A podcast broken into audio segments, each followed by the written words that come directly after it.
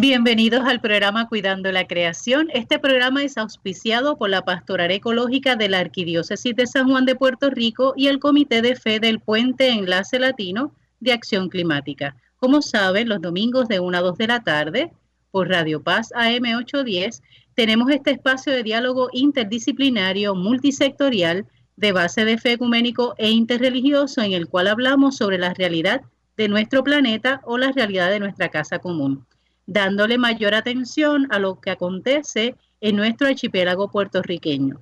El programa será retransmitido por Oro 92.5 FM los sábados para los madrugadores a las 7 de la mañana.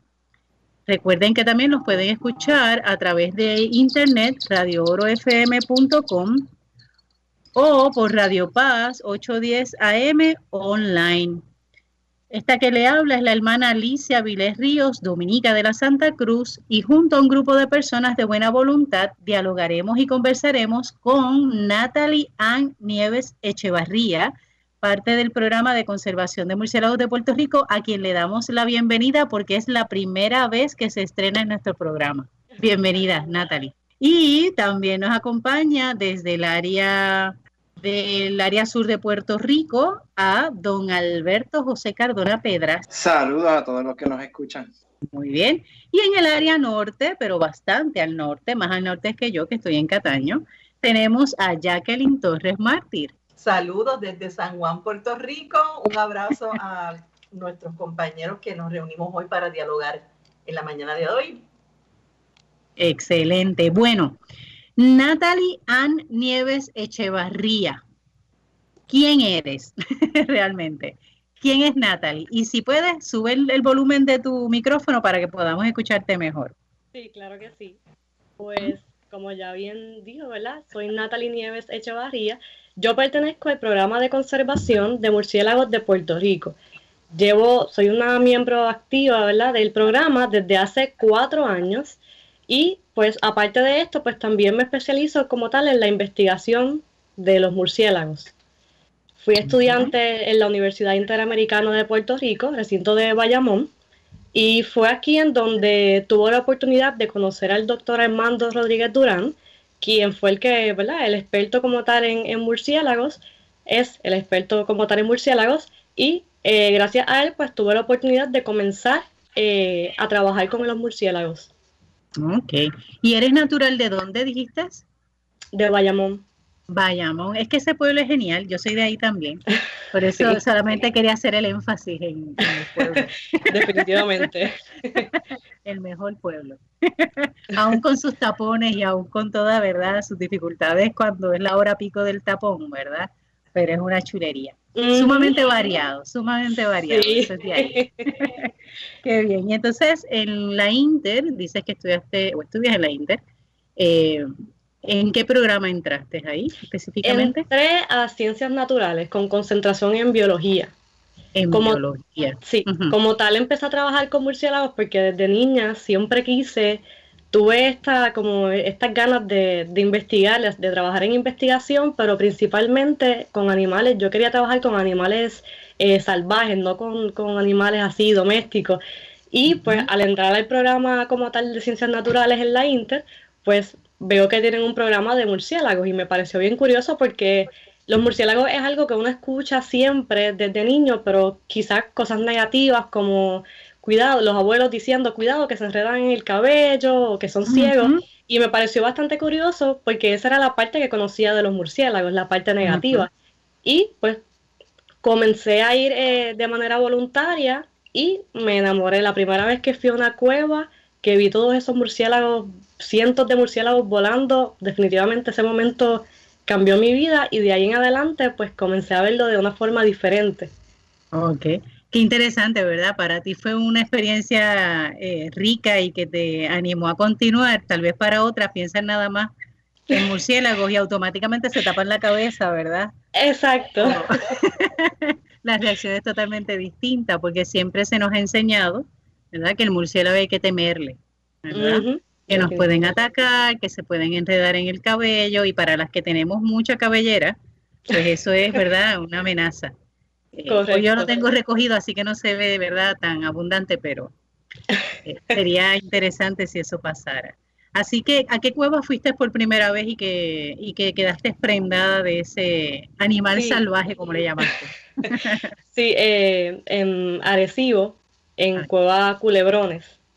Es eh, básicamente es una estación, Mata de Plátano, que la, la, pues, la maneja la Interamericana junto con Armando Rodríguez Durán. Y pues ahí entonces, eh, esa cueva, ¿verdad?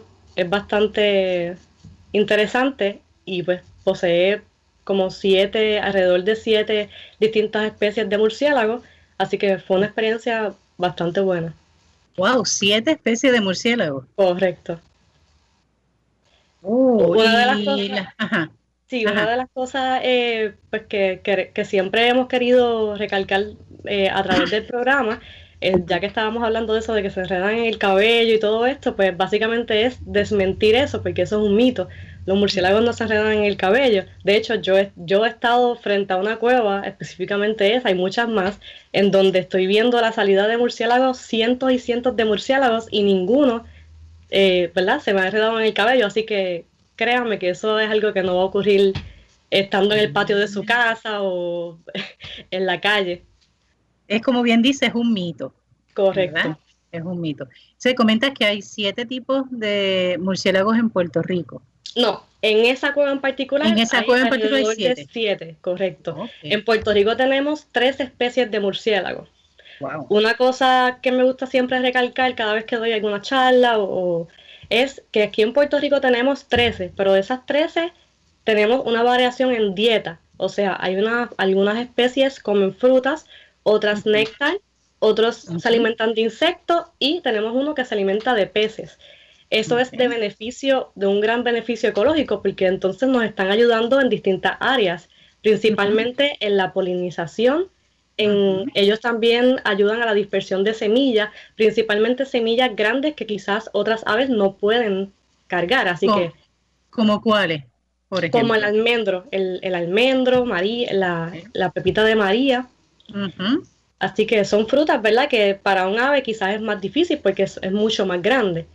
Ok. Y, Me encantó, cuando te escuchaba, y perdona Natalie, vi la reacción de, de Jackie cuando mencionaste que también son pescadores. Sí. ¿verdad? Que tenemos una especie que se alimenta de pescado. Y entonces la cara de ella fue como que de sorpresa, así que eh, realmente para mí también, yo había escuchado lo de la fruta, ¿verdad? De otros tipos de alimentación, pero no había escuchado el de pesca. Así que me parece novedoso ese. Sí, el, se llama Noctilio leporinus, es el nombre científico, o el murciélago pescador como el nombre común. Este murciélago, de hecho, él es el más grande de Puerto Rico. Eso te iba a preguntar el tamaño, porque me imaginaba entonces que tendría que ser algo grande. Cuando hablamos de ese tamaño, ¿qué tamaño puede ser más o menos? Bueno, algo más o menos eh, siete, o sea, más o menos sí, o, sí eh, con las alas abiertas, pues un tamaño, ¿verdad? Un poquito, si, si comparamos ese murciélago con los otros que son bastante pequeños, pues definitivamente se va a hacer notar. Si usted va a, una playa o un, a un río, o un lugar donde él generalmente transita, lo va a notar porque es un murciélago bastante grande. Casi lo podría eh, confundir con un ave quizá. O sea, estamos hablando de un tamaño mm, eh, bastante eh, drástico, ¿no? Que se va, a ver la, se va a notar la diferencia entre ese murciélago junto con los demás. Ok. Eh, otra de las cosas que tal vez eh, yo tengo curiosidad, ¿verdad? Con respecto a los murciélagos, aparte de lo de la alimentación y descubrir que hay uno que es pescador, ¿verdad?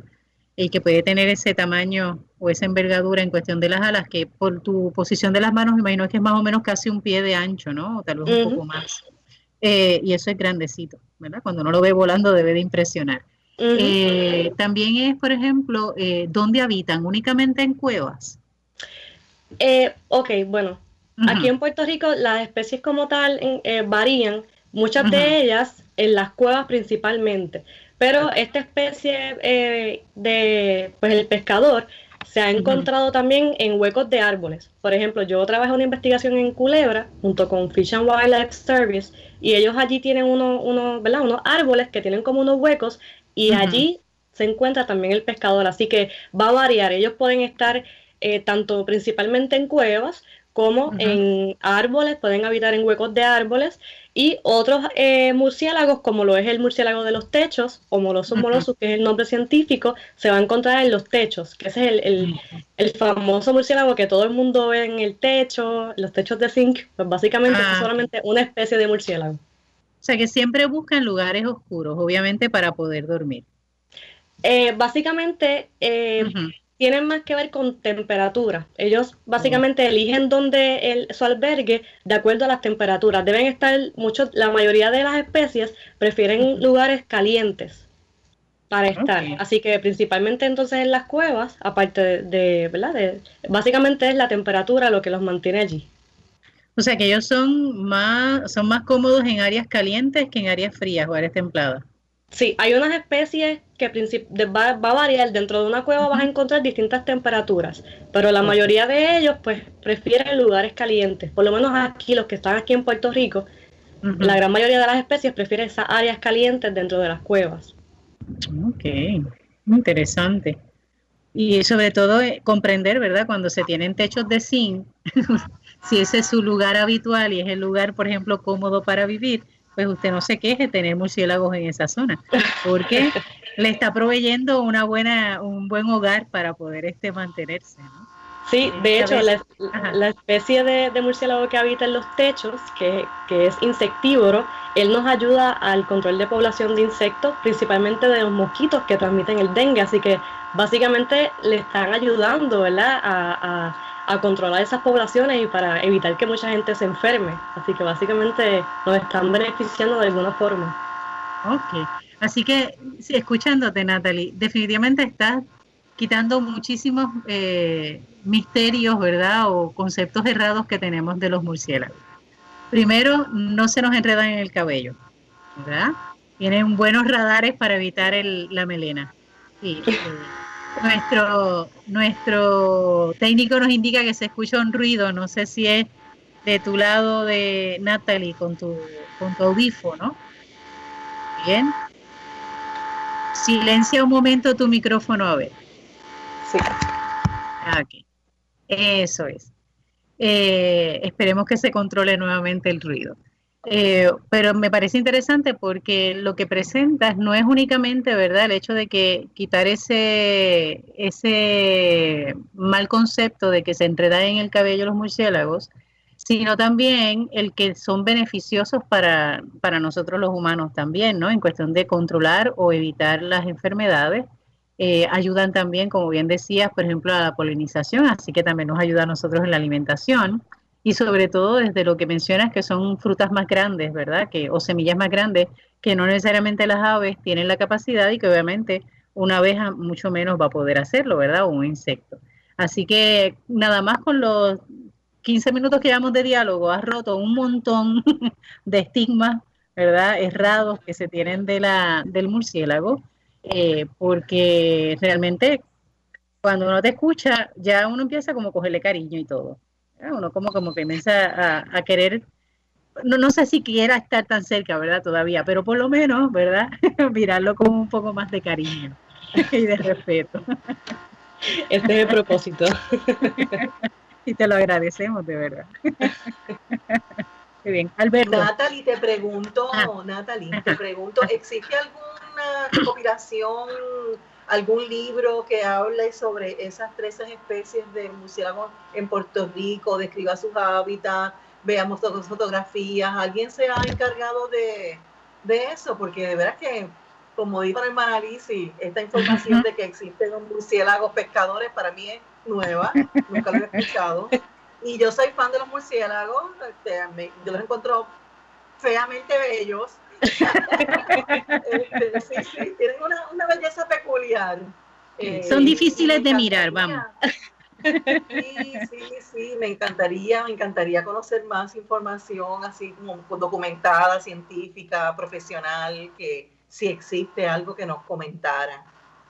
Sí, por supuesto que sí. El doctor Armando Rodríguez Durán, él, él tiene un libro que se llama El Breviario de los Murciélagos de Puerto Rico. Básicamente, este breviario se lo recomiendo a cualquier persona interesada en el tema, ya que eh, habla no solamente de los murciélagos de Puerto Rico, sino como tal del Caribe, y describe las especies de una información bastante sencilla, fácil de comprender. Describe su color, su hábitat, su tamaño, de qué se alimenta. Esta información, ¿verdad? Que quizás sea la más básica para comprender la diferencia entre las distintas especies. Así que es de los libros que le puedo recomendar verdaderamente para que, que, cualquier persona que esté interesada en el tema, pues comience a leerlo. ¿Puedes repetir el, el nombre? ¿El breviario? de los murciélagos de Puerto Rico. Ok. Ya saben que eso sería un buen regalo. Sí. se consigue, se consigue en las librerías. Eh, eh, bueno, se puede conseguir a través del programa de conservación de murciélagos de Puerto Rico. No estoy muy segura si, si está online, pero eh, con gusto, ¿verdad? Se comunica con nosotros y se lo podemos hacer llegar sin ningún problema. Perfecto. Eh, Alberto, ¿tú querías comentar algo? Sí, que eh, yo quería comentar que más que entonces desmitificar todo esto que conceptos que tenemos del murciélago, podemos ver el rol y la importancia que tiene el murciélago en todo lo que es nuestro ecosistema a través de la isla, porque ellos son esos mamíferos desconocidos que son esos guerreros que balancean y tienen ese, ese espacio de balancear eh, todo lo que es nuestro ecosistema. Y lo hacen sin nosotros saberlo, que es la parte más interesante y curiosa. Es correcto. Así es, tienen una aportación y una tarea, ¿verdad? Y una personalidad, ¿verdad? Que es de beneficio. Así que por algo existen, ¿verdad? Por algo están ahí, definitivo. Eh, Natalie, quisiera que mm, pudieras por lo menos, es, imagínate que yo sea una persona que llego, no sé, de algún país donde no existen murciélagos, ¿está bien? Eh, y que yo no conozco lo que es un murciélago. Haznos una, haz una presentación, ¿verdad? Eh, descríbemelo, háblame de él desde justamente desde como tú lo ves, ¿está bien? Así que preséntame lo que es un murciélago para tener claridad, ¿está bien? Pues mira, eh, los murciélagos pertenecen al grupo Chiroptera, que significa mano alada. Así que principalmente esto quiere decir que ellos, ¿verdad? Son mamíferos. Si comparamos el ala de un murciélago con nuestra mano, ellos van a tener los cinco deditos igual que nosotros. Eh, existen dos grupos, ¿verdad? Dos subdivisiones dentro de este grupo de lo que son los, los quirópteras. Están los microquirópteras, que son los murciélagos que se encuentran en esta parte, ¿verdad? Acá en, Puerto Rico, en, América como tal, que son los murciélagos más pequeños, micro. Y están los megaquirópteras, que son los llamados eh, zorros voladores, que son estos murciélagos que, que, ustedes ven la, quizás en, en, internet, que son bien grandes, que tienen alas bien grandes, que los han confundido hasta con el chupacabra. Así que eh, pero esos no están aquí en Puerto Rico, ¿verdad? Obviamente ni, ni en toda esta área de, de, Estados Unidos ni nada de esto, así que eso se va a encontrar ya para Europa, Asia, África. Eh, los murciélagos son mamíferos, son mamíferos voladores. Eh, existen más de 1.200 especies alrededor del mundo. aquí en Puerto Rico existen tres especies, de las cuales ¿verdad? ya mencioné que tienen dietas variadas. Menciono mucho esto porque, como bien dijo el compañero, eh, esto quiere decir que ellos tienen un aporte ecológico increíble en distintos ámbitos. Por hacerles una, comparación, eh, yo estuve eh, en Illinois, en Estados Unidos, ellos tienen allá dos especies, pero de esas dos especies todos son insectívoros. Entonces, el aporte ecológico de ellos, pues todos, básicamente, mm, no quiere decir que sea exactamente el mismo, pero sí, o sea, no, no es como aquí en Puerto Rico que a diferencia de, ¿verdad? El tamaño de Illinois versus acá, que somos una isla bastante pequeña, tenemos esa variación, tenemos tres especies y, ese aporte increíble, ¿verdad? A, distintas áreas, así que básicamente el murciélago es de suma importancia para, el beneficio ecológico de la isla y alrededor de, de las Antillas en, general, por esta misma razón. Interesante cómo un animal, bueno, en este caso, ¿verdad? En Puerto Rico, el que se tengan esas tres especies y con esa variedad de alimentación, eh, no necesariamente o no únicamente, ¿verdad? Nos benefician a nosotros los seres humanos, sino que benefician, ¿verdad? Como bien dices, a todo el ecosistema. Correcto. y a veces el desconocimiento de este tipo de, de organismo, ¿verdad? Y conocerlo fuera de los miedos y fuera de, lo, de este concepto de, temor, ¿verdad? Eh, nos haría reconocer lo que siempre se nos ha dicho, que Puerto Rico, ¿verdad? Este archipiélago no es tan grande, ¿no bien? Pero es sumamente rico en diversidad. Y lo vemos nada más con, con, la, con la especie de lo, ¿verdad? Con los murciélagos, que pueden comer desde frutas, insectos, ¿verdad? Eh, me interesa mucho o me llama la atención estos que, que, que pueden ayudar en el control, ¿verdad? De, de, mosquitos, de este tipo de insectos, ¿verdad? Que pueden transmitir otras enfermedades a su vez. Eh, ¿Cuán saludables están las poblaciones? ¿verdad? De porque hay tres especies, pero ¿tenemos alguna población que esté en mayor peligro o en, por igual las tres están igual delicadas? ¿Qué les pues afecta? qué bueno que traes el tema. Eh, principalmente aquí en las islas tenemos un problema y ese problema se llama, ¿verdad? Son los huracanes. Estamos en un lugar bien propenso a estos eventos atmosféricos. Y casualmente tuvimos ¿verdad? la visita de este huracán María, que fue hace unos cuantos años atrás, eh, básicamente, eh, se han hecho unos estudios, y principalmente el doctor Armando Rodríguez Durán, eh, que estos eventos atmosféricos afectan de manera grande, o sea, la mortalidad es bastante grande cada vez que viene un evento atmosférico como este, las poblaciones, afectan las poblaciones como tal. Bueno, recibimos hace poco, ¿verdad?, la visita del huracán María, en donde pues yo tuve la oportunidad de llevar a cabo una investigación para ver ese efecto que tuvo María eh, con las poblaciones y el efecto fue bastante alto, o sea, la mortalidad eh, fue bastante alta. Eh, básicamente la, investigación consistió en que yo, antes del huracán, yo iba a unas cuevas para hacer unas investigaciones. Luego del huracán, pues comencé nuevamente a ir y me topo con, la sorpresa, ¿verdad?, de que hay un sinnúmero de, de murciélagos muertos desde murciélagos frescos muertos hasta cadáveres, este, cráneos, o sea, ¿verdad? Que parece que se nota que murieron en distintos tiempos, en distintos días, ¿no? Así que comenzamos la investigación y yo comienzo a ir con ayuda de la Asociación eh, Espeleológica de Puerto Rico, que es CEPRI, eh, ellos me colaboran y comienzo a ir a distintas cuevas y comienzo a copilar los cráneos como tal de, los murciélagos. Esto para llevarlos al laboratorio e identificar qué especies fueron las que más se vieron afectadas para calcular una mortalidad. Y pues básicamente lo que se encontró fue que el, efecto mayor fue en los murciélagos que, se alimentan de néctar y de frutas. Esto, pues principalmente, ya, ustedes saben cómo quedó la vegetación luego del huracán María, así que cada vez que ellos iban a buscar alimento, se encontraban con que no había ninguno y poco a poco fueron muriendo de hambre. Así que, de hecho, no solamente estas, estas poblaciones se vieron grandemente afectadas, ¿verdad? Que contestando su pregunta, pues estas especies de murciélagos que comen frutas y néctar, pues están un poquito eh, eh, delicadas, ya se han ido recuperando poco a poco, pero sí el efecto de María, pues drásticamente eh, disminuyó la población de estas especies en Puerto Rico. Y no solamente estas especies, sino que para la sorpresa, María también eh, provocó que se inundaran algunas cuevas, así que esto provocó que murieran no solamente especies que, se alimentan de fruta y néctar, sino especies de insectívoros también. Actualmente esas especies de insectívoros están bastante saludables, los que comen néctar y frutas pues están eh, en un proceso de recuperación. Es importante destacar también que eh, los murciélagos tienen una cría por año, salvo una especie aquí en Puerto Rico que puede tener hasta dos crías. ¿Qué quiere decir esto? Pues que el proceso de recuperación de ellos es lento. Es, lento. Así que por eso es que es tan importante poder eh, conservar estas especies porque tienen un efecto ecológico eh, bien positivo para nosotros y el hecho de que estemos en la, en, vivamos en una isla en donde constantemente vienen huracanes, pues es un proceso delicado. Muchas, muchas personas me preguntan qué se puede hacer para ayudar a estos murciélagos para que no mueran tanto luego de un huracán.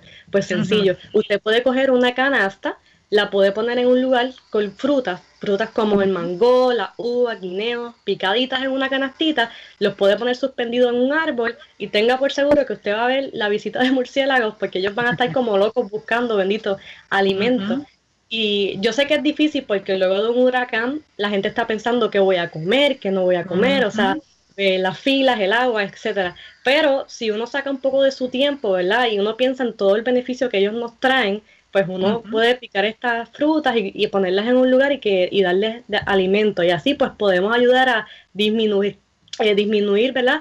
este efecto negativo o que mueran más individuos de, de estas especies. Interesante, ¿verdad? Eh, yo recuerdo cuando en el tiempo de después del huracán, ¿verdad? Que se comenzó esa campaña de ayudar a las abejas, ¿verdad? Y que se colocaran eh, envases con agua y azúcar o miel o no sé, ¿verdad? Para que se pudieran nutrir un poco y de ese modo ayudar, pero pues claro, uno no piensa, ¿verdad? En el murciélago, aunque de ahora en adelante obviamente lo tendremos en consideración, eh, para colaborarles también, ¿verdad? Sí, porque a veces, tenemos que ser honestos, a veces las frutas se nos pierden también, entonces no tenemos que tampoco esperar eventos como ese, ¿verdad? Podríamos también disponerlo en algún lugar, aun cuando no haya, ¿verdad? Este, un evento como el huracán, pero que otros también lo puedan aprovechar, ¿verdad? No será otro ser humano, pero es otro organismo, otro ser que también puede aprovecharlo que de ese modo se ayuda. Alberto, Alberto quiere comentar Me, estuvo muy interesante todo lo que, lo que se ha hablado y dicho. Una pregunta que tengo es, ¿hay algo que estemos actuando, que estamos haciendo como ser humano que afecte también estas poblaciones fuera de estos eventos naturales? Pues mira, eh, básicamente lo que te puedo decir, cada vez que yo voy a las cuevas, lo que eh, algunas de ellas tienen basura la gente lo ve como un vertedero y comienza a tirar basura a estos, a estos lugares en donde obviamente, ¿verdad? No es un vertedero, es un lugar eh, natural donde habitan no solamente murciélagos, sino otros organismos, hasta eh, culebrones, etcétera. Así que eh, principalmente yo creo que, el, que, el, tirar basura, ¿no? Que al final esto, esto ¿verdad? Eh, lo que se llama el cambio climático, ¿verdad? Que es un, debate que se está teniendo, que siempre se ha tenido, pero el, hecho de nosotros quizás eh, no tener conciencia y, por ejemplo, tirar basura en un lugar o lo que sea, esto aporta a que comience el cambio climático, bueno, que es algo que ya definitivamente está ocurriendo, ¿no? Y esto lo que hace es que, por ejemplo, para que se forme un huracán tiene que calentarse el, el, océano, ¿no? la superficie del océano. Y si ocurre cambio climático, van a, comenzar los océanos, van a estar más calientes. Entonces, esto es, ¿verdad? Esto genera más huracanes. Así que es algo yo creo que en cadena que hay que tener en consideración. Por eso es que se trabaja la conservación eh, de murciélagos, pero también del ambiente, porque básicamente eh, eso tiene un efecto negativo a largo plazo, ¿verdad? Eh, otra cosa, pues muchas personas, pues que piensan que los murciélagos eh, transmiten enfermedades y si los tienen en los techos nos quieren matar, esto, lo otro. Pues obviamente eso es completamente falso. Los murciélagos no transmiten enfermedades de ese tipo. De hecho, podría transmitir la rabia y en Puerto Rico no hay ni un solo caso de rabia en murciélago. Así que, ¿verdad? Este, no es que no pueda pasar, pero no, hay, no se conoce ningún caso de, de que un murciélago tenga rabia actualmente en Puerto Rico. Así que eh, si usted no quiere esos murciélagos en su casa, pues mejor contrate a eh, Pues básicamente el, tirar basura, ¿verdad? Eh, que esto, afecta, esto aporta al cambio climático. Eh, también el, eh, personas que piensen que los murciélagos transmiten enfermedades y quieran eliminarlos de sus casas, los maten, pues eso es totalmente erróneo. Los murciélagos no, no transmiten enfermedades a los humanos. O sea, actualmente ellos podrían transmitir la rabia, pero no se conoce ningún caso en Puerto Rico de que un murciélago tenga rabia, ¿ok? Así que básicamente, ¿verdad? Si usted no quiere esos murciélagos en su casa, contrate a alguien que lo sepa del tema, un profesional, y los saque de allí sin tener que matarlos o cazarlos. Muy bien, pues aprovechamos. Ajá, dale Jacqueline, antes de irnos a la... Ajá. Eh, ahora que, ¿verdad? Que, que, que Natalie nos comparte esta información y y uno como educador ambiental, pues uno piensa, ¿verdad?, cómo puede transmitir la, la, y comunicar los datos, la información que Natalie nos comparte. Eh, sería bien importante que las organizaciones de espeleología o de los programas así como, como de conservación de, de, de murciélagos, que me imagino que lo estarán haciendo, pero tratar de insertar en esas guías de desastres, de FEMA, de manejo de emergencia, que habla tanto de la preparación del ser humano, de lo que tiene que hacer antes, durante y después. En ese después, de la misma manera que en este año, particularmente la, desde María, incorporamos y cambiamos cómo vamos a manejar los, los animales domésticos que tenemos en nuestras casas. recuerdan que antes este, no los podías llevar y eran una, ¿verdad? Los refugios, ese tipo de cosas. Y, y, no se consideraba la mascota dentro de tu plan de, ¿verdad? De, de, manejo de emergencia. Y ahora sí, ahora pues piensan en ello, dan unas recomendaciones, eh, han hecho arreglos para recibirlos dentro de las áreas, ¿verdad? De, de, after, ¿verdad? Aftermath, después del huracán o emergencia que de la misma manera ponga, insertemos en esa conversación, en esas guías, eh, la, lo, cómo vamos a manejar la, la, fauna, nuestra fauna, los datos que Natalia nos está compartiendo, porque de la misma manera, de las abejas, ¿verdad? El impacto que hubo, las recomendaciones que ella nos hace de los murciélagos, que una vez nosotros, ¿verdad? Nos estemos recuperando a nivel personal como individuo, que también tengamos esa mirada a nuestro hermano pájaro, nuestra hermana abeja, eh, y, saber que como comentamos ahora, que poniendo una canasta de frutas o poniendo este azúcar, eh, haciendo verdad este ese tipo de acción, eh, también nos estamos, estamos ayudando a la recuperación del ecosistema, ¿verdad? De estos, de estos otros organismos que, están, que nos acompañan.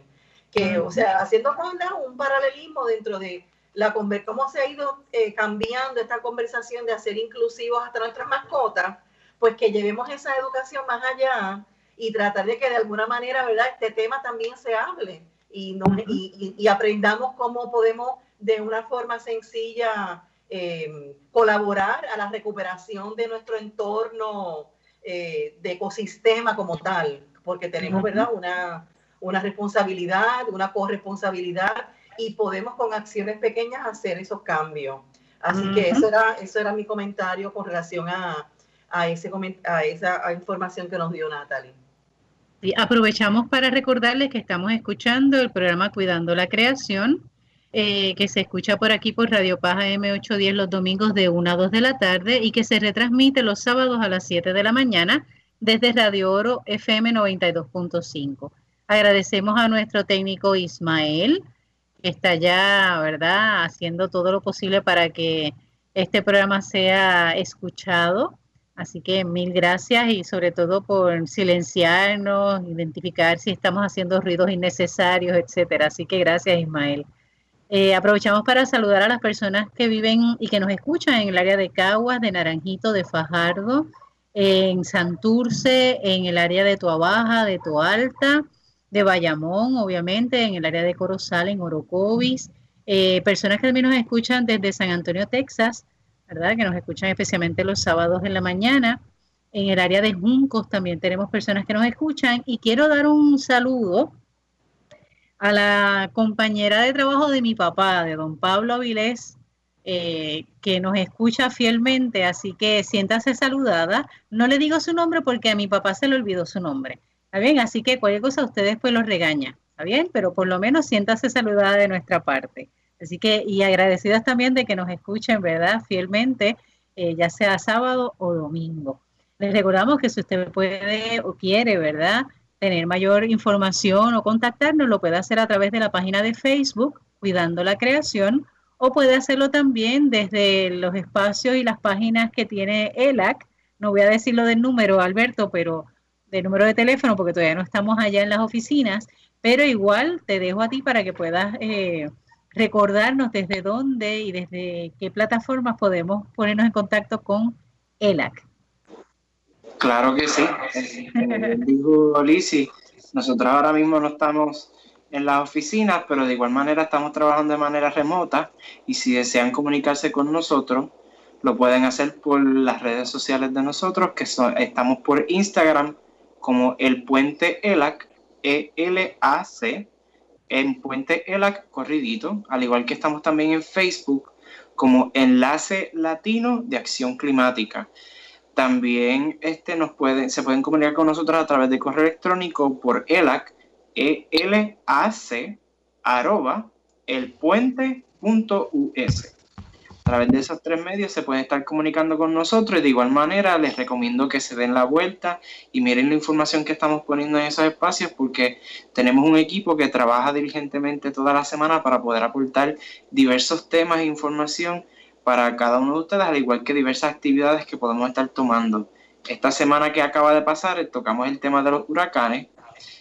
vamos a tener tenemos un videíto de cómo hacer un sistema meteorológico casero desde de, de, de, de, de, lluvia y unos molinitos de viento y cosas caseras que podamos hacer con los niños, pero también podemos empezar a introducir esa conciencia de, la meteorología también a los chicos. Y tenemos otros diversos temas que vamos a estar, que tocamos a través de la semana, al igual que a la próxima, vamos a estar hablando de los desperdicios sólidos, que es un tema que, está resurgiendo con todos los, desperdicios que se están surgiendo por los guantes desechables, las mascarillas, y se merece poder tocar ese tema y, y, ver cómo lo manejamos. Al igual que tocamos otros temas como microplásticos y otras cositas chéveres que vamos a estar tocando a, través de la semana. Así que le invito a que se den la vuelta y para más información se pueden comunicar con nosotros. Excelente. Y no solamente ese tema, también incluso el tema que estamos desarrollando hoy desde el programa Cuidando la Creación, también lo tienen, eh, lo trabajaron ustedes de Instagram, ¿correcto? Sí, lo trabajamos desde Instagram y Facebook. Fue que aprovechamos el día, el, Día Internacional de las Abejas y esa semana tocamos el tema de las polinizadores. Y como sabemos que uno de esos polinizadores muy importantes es el murciélago, pues tocamos el tema con, el programa, entonces retomamos en la radio el, el tema. Qué bien, excelente. Pues como ya les dice Alberto, Hemos estado hablando en la primera parte del programa sobre el tema de los murciélagos con Natalie A. Nieves Echevarría, quien pertenece al programa de conservación de murciélagos de Puerto Rico. Entre las cosas que ella nos ha estado, que Natalie nos ha estado compartiendo, aparte un poco de su historia, ¿verdad? Y por qué es fanática, fan, admiradora, amante de los murciélagos, lo digo así porque realmente lo transmite, ¿verdad? Cuando lo habla. Eh, desde la Universidad Interamericana de Bayamón, ¿verdad? Junto con el profesor Armando Rodríguez Durán, eh, ha logrado conocer, ¿verdad? Y adentrarse en el mundo de los murciélagos. Nos explicó en la primera parte del programa que en Puerto Rico existen unas 13 especies de murciélagos, con una diversidad o variedad de alimentación y también de tamaño, que tenemos desde los que polinizan, desde los que toman, comen, se alimentan de néctar, de frutas, y también tenemos otros que se alimentan de insectos y tenemos el que nos sorprendió a Jackie y a mí, al que es el pescador. ¿Está bien? Así que para ser pescador tiene que ser un poquito más grande. Así que sí, tenemos un murciélago en Puerto Rico que se dedica a pescar en ríos y lo más que me llamó la atención es también en playas. Así que yo que estoy frente a la bahía de San Juan voy a estar atenta. Tal vez lo que yo he pensado que es una gaviota, sabrá Dios si es un murciélago. ¿Está bien? Así que ya ahorita lo voy a aclarar contigo. Natalie, ¿verdad? Porque te tengo una, una preguntita con respecto a eso. Así que hemos estado escuchando, ¿verdad? De parte de Natalie un poco eh, el aporte, ¿verdad? De este organismo que realmente eh, nos beneficia no solamente a nosotros los seres humanos o a la sociedad, sino también a todo el sistema ecológico. ¿Está bien? Y eh, nos llamaba la atención el hecho de que en Puerto Rico, siendo un archipiélago un poco más disminuido en, tamaño, en comparación a otros territorios, ¿verdad? tenemos una gran diversidad. Y más que nada, no solo la diversidad en especies, sino también en todos los aportes que pueden tener, ¿verdad? En cuestión de polinizar, eh, diseminación de semillas, control de plagas, etcétera. Eh, y ahora, Natalie, quisiera un poco el que nos hablaras eh, si existen, por un lado, migraciones en Puerto Rico, ¿verdad? De, murciélagos, si eso se da, así como ocurre con aves, ¿verdad? Y también un poco la distribución, ¿verdad? ¿Qué zonas en Puerto Rico? Porque sabemos y nos decías que los lugares que les gusta habitar son las cuevas, son el área de eh, huecos de árboles, también en estos techos eh, de zinc, más que nada buscando no tanto la oscuridad, sino la temperatura, ¿verdad? Lo calientito. Mm. ¿Cuál es la distribución más o menos en Puerto Rico? ¿Dónde uno puede encontrarse o toparse más allá de las cuevas, ¿verdad? Que es el lugar donde uno casi siempre lo, espera. ¿Dónde yo me puedo encontrar con murciélagos aquí en Puerto Rico? Pues mira, eh, básicamente a nivel isla, verdaderamente ellos se encuentran eh, eh, ¿verdad? distribuidos alrededor de toda la isla. Principalmente en, el área norte tenemos el calzo, el, el calzo, ¿verdad? Todo ese calzo eh, eh, que llega hasta, hasta Guadilla, pues básicamente en toda esa línea vamos a encontrar un sinnúmero de cuevas y, pues principalmente eh, quizás ahí vamos a encontrar una mayor pues variedad de murciélagos o, de, o de cantidad como tal de murciélagos en toda esa área, pero generalmente están alrededor de toda la isla, básicamente. Sí. Incluyendo a culebra, a mona, o sea, incluyendo toda esa área. Perfecto.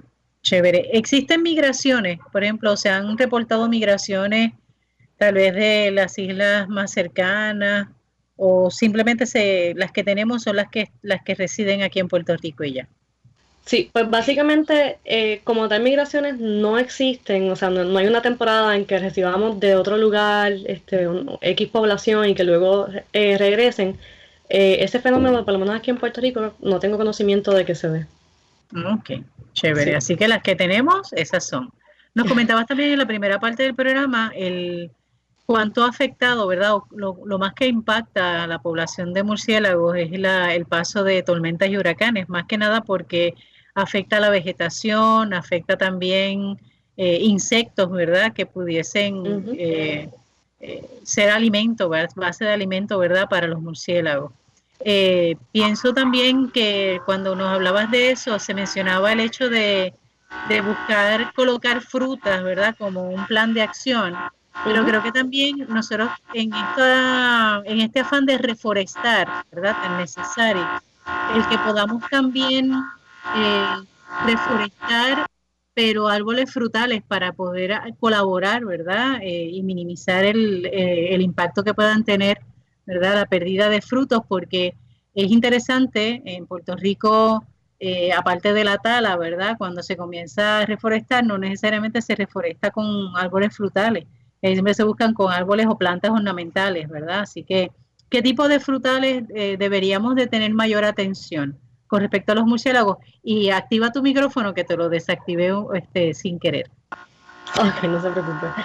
Pues mira, eh, ciertamente eh, en, ese aspecto, ¿verdad? De, de, poderlos ayudar a ellos con su dieta, sería genial si se pudiera sembrar árboles de almendro, de maría, mango, quenepo, o sea, todo, eh, básicamente esos son uno de los principales, ¿verdad? De los, de los cuales ellos se alimentan y que sin duda alguna, aparte de que ayudarían a reforestar y, eh, ¿verdad? Pues les, beneficiaría a, los murciélagos como tal, incluyendo luego de un, de un evento atmosférico, ¿verdad? Que si se pudiera trabajar con eso o ayudarlos de alguna forma y ya ellos después se encargarán de dispersar esas semillas y, y, y poder obtener más, ¿verdad? Más de estos árboles como tal. Bien. Eh, te pregunto, mencionabas, por ejemplo, tu investigación, ¿verdad?, de, para eh, identificar cuánto efecto tuvo el huracán María, ¿verdad?, en las poblaciones de murciélagos.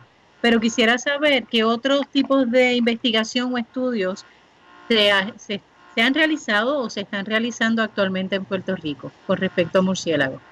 Sí, también se está trabajando y, creo que va con el tema también. Eh, están trabajando distintas investigaciones desde el efecto, por ejemplo, que tiene la iluminación, la, eh, contaminación lumínica, contra los murciélagos, que eso se está trabajando. También se está trabajando eh, este proceso, queremos eh, saber, por ejemplo, cómo ocurre esa, esa distribución de murciélagos. Por ejemplo, tenemos una, ciertas poblaciones en una cueva, pues esas poblaciones se mantienen en esa cueva o se mueven de cueva a otra cueva dependiendo de, algún efecto que haya pasado en el área. También se está trabajando eh, la dieta de, que esto sí es un poquito interesante, ¿verdad? Eh, se encontró en una cueva que el murciélago pescador estaba alimentándose también, esto fue después del huracán María, de otros murciélagos. Sí, Dios. que se está. se comprende porque es después del huracán, hay escasez de alimentos, ¿verdad? El sentido de sobrevivencia, así que, ¿verdad? Es natural. Es natural. pero básicamente, eh, eh, eh, por lo menos la población de peces no se vio tan afectada, así que se supone que ellos, y aparte de los peces, los murciélagos pescadores se alimentan también de insectos, así que ellos, ellos tienen una, una variedad de, ¿verdad? En su dieta, una variación pero pues se encontró entonces que se está también alimentando, por lo menos en esa cueva en particular, de otras especies de, bebés de murciélagos, así que se está trabajando con eso. Eh, también se está trabajando... Ajá. No, continúa y después te, comparto. Sí, eh, esta última investigación eh, creo que también es bien importante y, y va acorde con la pregunta que me hicieron de qué se puede hacer para evitar eh, o qué efectos está teniendo las acciones del ser humano en, en, las poblaciones. Eh, se está trabajando también con el, el, nivel de mercurio que se podría encontrar eh, en los murciélagos pescadores, porque obviamente ellos se alimentan de peces, pero si por ejemplo hay, hay una fábrica que esté eh, disponiendo del, de mercurio, de, de, algún tipo de contaminante, eso termina en los ríos y obviamente ellos se alimentan de peces y verdad eso eh, perjudica también de alguna forma, tiene que tener algún efecto en las poblaciones, así que eso también es otra cosa que se está investigando actualmente. Interesante. No, te quería comentar ahorita con respecto a tu asombro, ¿verdad? O el comentario que haces de que no comprenderías eh, por qué eh, si no se afectó tanto la pesca, ¿verdad? O los peces eh, después del huracán, pues tendrían, ¿verdad? Un, alimento seguro. Pues mira, yo te diría que si pasó lo que yo vi por lo menos en la bahía de San Juan, que luego del paso del huracán pasaron varias semanas en que la bahía estaba bastante turbia, bien? Y había recibido todo el impacto de eh, el agua acumulada y entre eso agua, ¿verdad? No tratada, ¿verdad? Eh, de los canales del área al menos de Cataño, ¿verdad? Que una vez, eh, por decirlo así, la marea bajó un poco más y eso pasó una semana y después hubo varias semanas, ¿verdad? En ese proceso donde la descarga fue bastante alta, ¿verdad? De agua acumulada en tierra con el sistema de bombeos de la malaria y demás, eh, esa bahía era intocable, sin mencionarte de que olía muy mal, ¿no? Así que me imagino también, eh, por lo menos en la parte de lo que es mar, ¿verdad? Eh, luego del huracán hubo varias semanas donde no era posible tú acercarte tan fácilmente, ¿verdad? Al mar a pescar. Así que puedo comprender tal vez por qué cambiaron de, de dieta, ¿verdad? Para poder sobrevivir, porque es que yo no los culpo, de verdad, yo no hubiese comprado eh, peces después de una o dos o tres, un mes todavía, después del huracán, porque realmente estaba todo, ¿verdad?, alterado. Así que eh, lo puedo comprender, ¿verdad? Nos sorprende todavía el que se hayan alimentado de, sus propios eh, murciélagos, ¿verdad? De sus propios este, pares, pero muy natural, ¿verdad? En ese, en ese aspecto, con las consecuencias. Eh, Natalie, de hecho, te apagué el micrófono, así que vuelve a activarlo. sí, eh, algo curioso es que, que, han mantenido, por lo menos en ese lugar, han mantenido esa... esa dieta. esa, esa dieta de alguna forma, así que pues se está trabajando con eso porque eh, entiendo bien lo que, lo que está mencionando y es bastante, eh, bastante eh, correcto y, y sí tiene sentido de alguna forma, pero lo que no se ha sentido un poco es que hayan continuado con ese patrón, así que se Le cogieron el gusto, le cogieron el gustito a esa comida. Qué terrible. Así pasa. Jacqueline, ¿querías comentar algo? Sí, hablando de alimentos, Natalie, ¿se conocen o alguien ha estudiado en Puerto Rico eh, si em, hay alguna población ¿verdad? de humanos, de puertorriqueños que tengan en su dieta el consumo de murciélago, porque sabemos ¿verdad? Que, en, que en Taiwán, en Indonesia, ¿verdad? en el cinturón este de Oriente, pues los, los murciélagos son este, unas delicias y son unas exquisiteces y se consumen. Y pues, eh, inclusive pues se ha comentado ¿no? que, que en que en China, pues esta cuestión de los virus y, la, y, y, los contagios, pues vienen también de este tipo de animal. O sea que me gustaría saber si, si, si hay algún comentario, estudio, tiene algún conocimiento de ese tipo de, de consumo, manejo del murciélago dentro de nuestra dieta. Pues mire, eh, principalmente aquí en Puerto Rico no, no se conoce de, ¿verdad? De, no tengo conocimiento de alguien que se alimente como tal de murciélago, cabe destacar que, ¿verdad? que el hecho de que quizás por, eh, hay una especie de murciélago que, que, posea este virus no quiere decir que, que, que la otra, más de, hay más de 1.300, 1.400 especies en el mundo, así que no quiere decir que ninguna otra especie lo deba tener, ¿no? Eh, es bien interesante lo que me comenta. Eh, básicamente se han hecho distintos estudios a través de, ¿verdad? de la historia porque sí, eh, por ejemplo, en, se han encontrado artefactos indígenas que tienen ¿verdad? E, e imágenes que, básicamente dan alusión a que es un murciélago. Así que se comenzó a, creer esto de que quizás los indígenas se alimentaban de ellos, pero no se encontró como tal una prueba de que ellos se alimenten de estos murciélagos, sino que se le daba más bien un, era más bien como algo eh, como para esta área de, magia, de, hechicería, de, esta, ¿verdad? Eh, qué sé yo, toda esta área, ¿verdad?